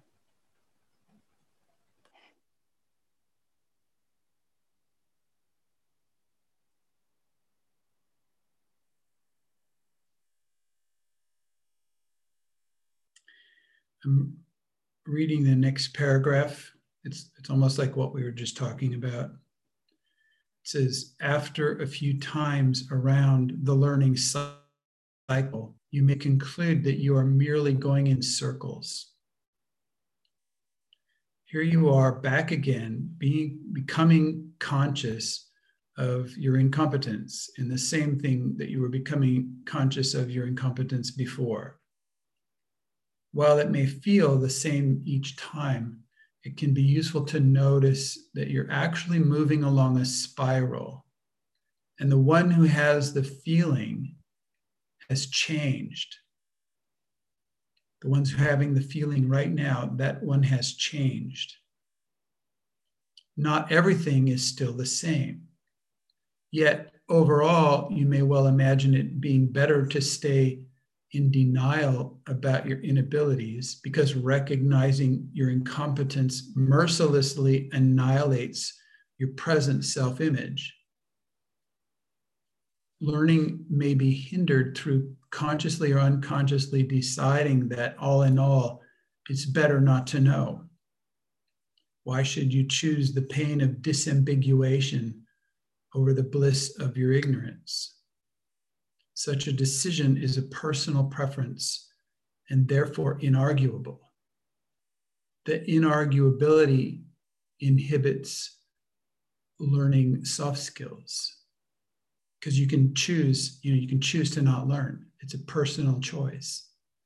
And that will inhibit you from learning soft skills.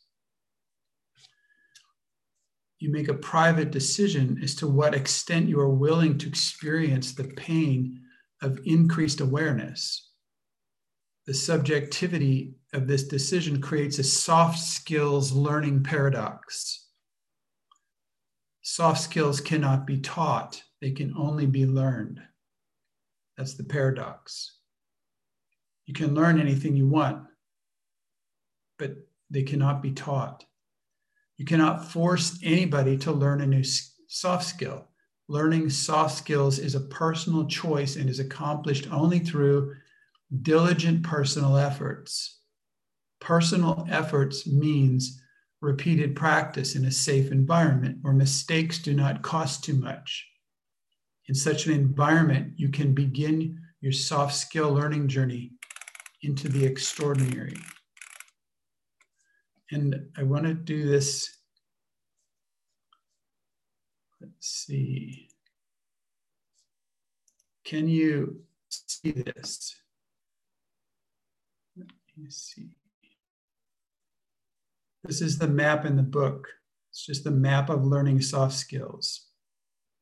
So it starts over here in unconscious incompetence. And then this force of learning comes listening to feedback that has clarity and possibility and then that pushes you into becoming conscious of your incompetence.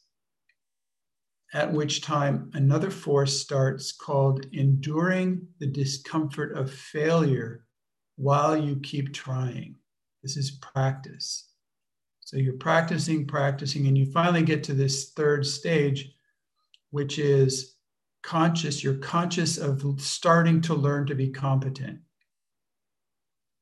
And then another force comes in while you're practicing consciously, which is it's a shift of identity. Practicing consistently over a long period of time causes a shift of identity.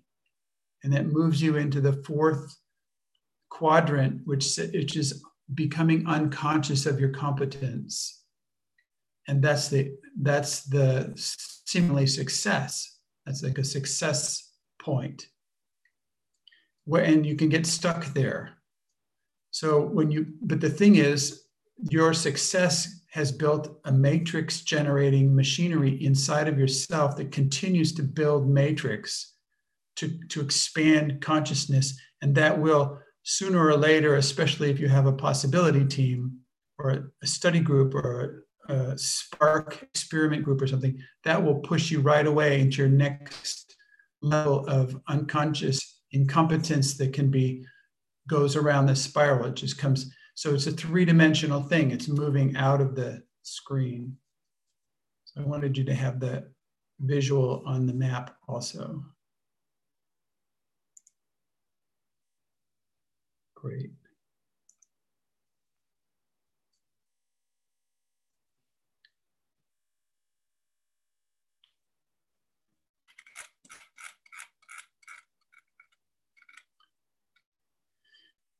In a way, yeah, thank you. It's true alchemy, this map. It's what I was going to say also is this new results come from new actions.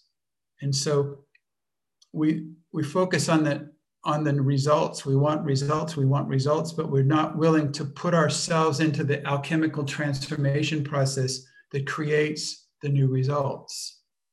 And the alchemical transformation process is the new actions, actions that we could not conceive of before, or that other people could not conceive of before. And so that's these are this is the alchemy part. Uh, there seems to be a, a mood in this space here. And the mood is one to me, it seems like a mood of, feels like there's creatures around, like sort of like energy sucking vampire creatures around. And that uh, somehow they got let into this space. And then the energy sucking vampire creatures review they, they perceive us as a, an amazing buffet of the most delectable tasty sweet beings on the planet in, in some ways and they would much rather eat us than other people who are not involved in the evolution of consciousness work and so anytime we open the door and let these vampire entities into our space they just like stick right in and just start sucking juice out. So it feels like there's a, a few of those around in this space right now. And they're not invited. And um, I, I can make sure they're not taking life energy out of me, but it's going to be up to you that you make sure they don't take life energy out of you. So they often work, they get a, they get through a through voices. There's certain voices or certain like um, an attitude, like uh, something's unfair or something's not right or something's not just. And then there's it makes this crack. And through that crack, these things come and they just jack right into your energetic body and start sucking at your energy. Does anybody know what I'm talking about? Okay. Does anybody have one of those on you right now? And if you're, are you willing to send it away? You don't have to. Some people like that stuff. If you if you don't get, you know, we only have a few minutes to talk about this, but Spark 135 is available with complete instructions on how to end, how to shut the door on, on your cafe so that the buffet is closed and that you don't have to you know they can they will not starve to death they can go eat something somewhere else but but if you leave the buffet open it's like a free door open 24 hours a day.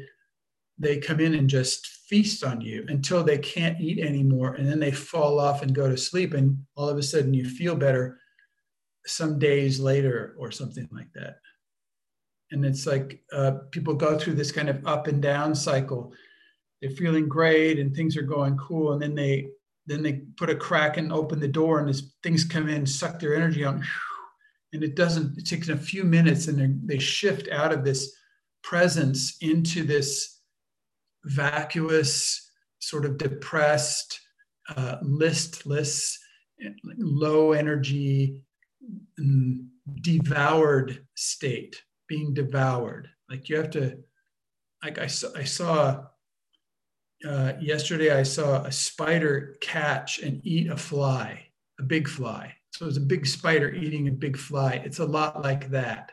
The thing comes up, sticks the thing in, and just sucks, and the fly doesn't have a chance till until the spider's full, and then the spider leaves the fly. So, so I encourage you to anybody who uh, wants to to sh- does anybody have any comments about this right now anybody else feel that happening in the space yes i would like to share something about it great benedict it's about that and I had that already once in a in a space with possibility management. Um, you sharing about poachers and paying money um, that they get killed. It it yeah it it sticks with me and it there's there's a lot of fear coming and sadness that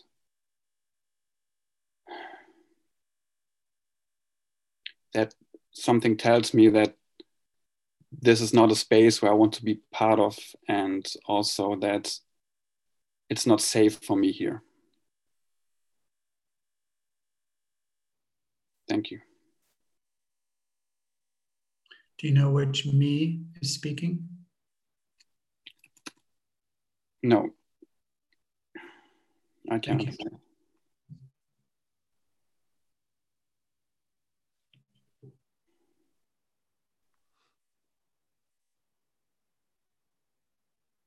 Okay, go ahead. Um, Clinton, when you asked who let the vampire in? Hannes, will you hold on just one second? Uh, Kay had her hand up and I already asked her to speak, but could you talk after her? Okay. Yeah, thank you. Go ahead, Kay. Yeah, I, I, I feel like there's a weight from what I said, and I regret saying the second thing I said. Um, and um, the the story I'm telling myself is about getting spanked for um, pointing out something. It might help if you speak more clearly, you know, just and not use something or that or it if you just use actual words for those. Okay, yeah. Um, when you said, you know, that I had said shut down, that that was a really strong thing to say. Instead um, weaponized. Yeah, um, I probably shouldn't have said that. And um,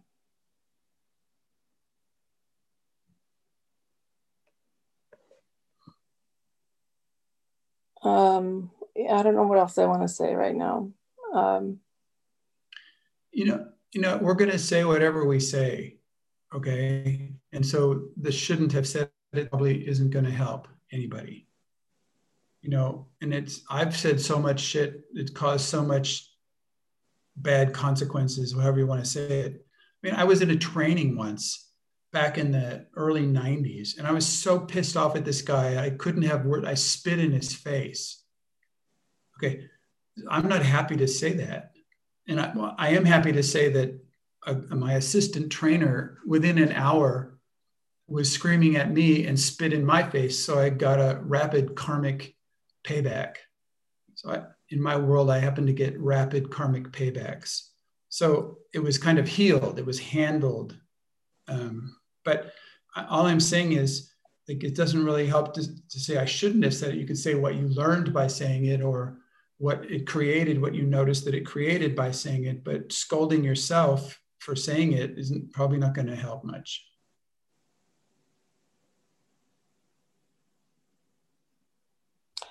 Okay, and I I feel afraid of saying things like that because of um,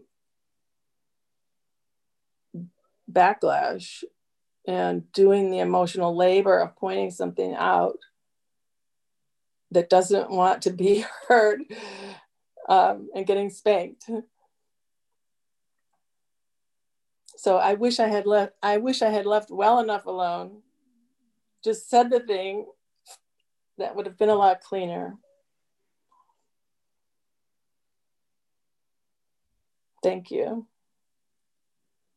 You're welcome. Jeff, are you going to say something? I don't. yeah, I, I, I, I, kind of echo Kay's um, share in that I just don't feel welcome to share today after that whole um, thing. And I, I, I do feel that those those entities that are here and that are maybe taking over the space um, and I'm I'm I'm kind of okay with them right now. All right. Thank you. Jeff, do you need anything else about the whatever for about the thing before about the feeling sad about beating the dogs? You know, it's my my my gremlin wants to say that the moment has passed, um, and that I'll I'll deal with it here with the people in my space, and I don't want to occupy more time with it um, here. But uh, I, I I'm grateful that you went back to it and that it, it, was revisited. Thank you. Hannes, I am going to go on a call with some people in Poland in about one minute. Is there, I'm sorry to make it short, but can you say what you need to say? I'd like to hear it. Yeah, uh, it's difficult to uh, say it first in English, then second under the pressure of time, but I try to say it. Um, the statements from you about the uh, supporting of the killing the poachers um, is violating a rule, um, a rule of, um, yeah, keeping the other safe. I can explain it if you like, but I'm not sure whether it's, um, I can do it in this one minute, but I can try because um, when telling the story, everything, uh, for uh, at least for me, I I um, get the imagination that um, this crosses a line, and uh, there's one thing about crossing a line that is irreversible, that is killing, and um, the imagination of everybody or can can come up in everybody that as soon as someone uh, pays others for killing somebody, it could be also against me in any case, no matter what it is about. And so this makes everyone, I think, feeling very uncomfortable because it violates the second rule of not hurting anybody. And maybe that's that's the situation where you or the statement um, invited the vampires to start sucking energy out of everybody who got these imaginations. Thank you. Yeah, thank you.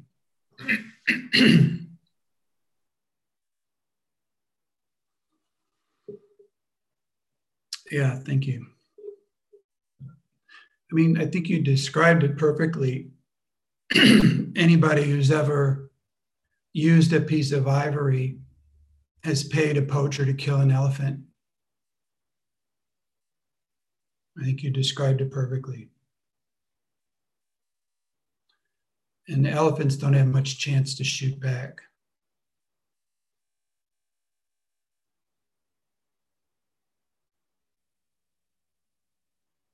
I love elephants.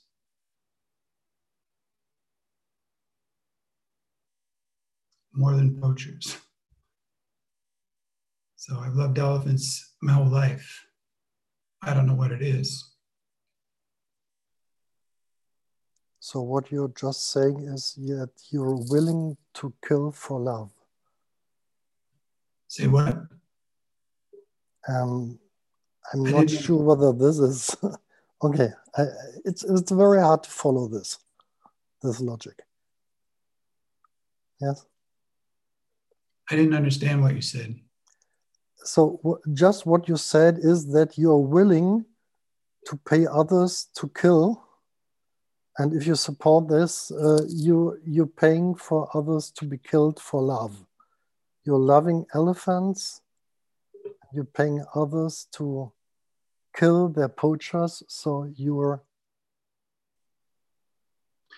I mean, your love to elephants is a reason to kill poachers. it- the, the really the question, Hannes, is what are you doing? I'm just trying to get the logic behind you. What are you doing about? What are you doing about this? What are you doing? against the poachers.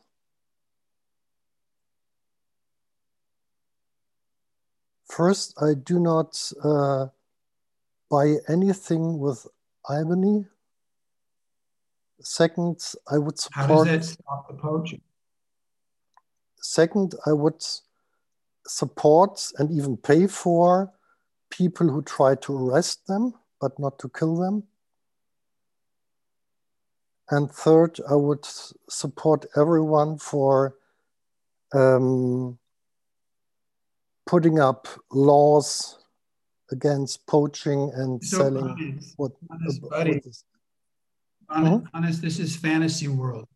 You're just talking in a fantasy world right now. You're saying, I would, I would, I would. What are you doing was my question. So I'm sorry, I'm going to end the call and That's I'm okay. sorry. I, I, told you what I do. I, I, I am part of a South African supporters group who actually also do some things of like that. What's the name of the group? Uh, what's Maybe you name? send it to us. Uh, it's a it's a group group. that you're part of. yes, I can send it to you. Yes, Great, because other people might want to help. yes, great. Yes, appreciate and. that. Mhm. Yes, and see you next week. Yes. Bye, guys. Bye bye. Thank you. Bye.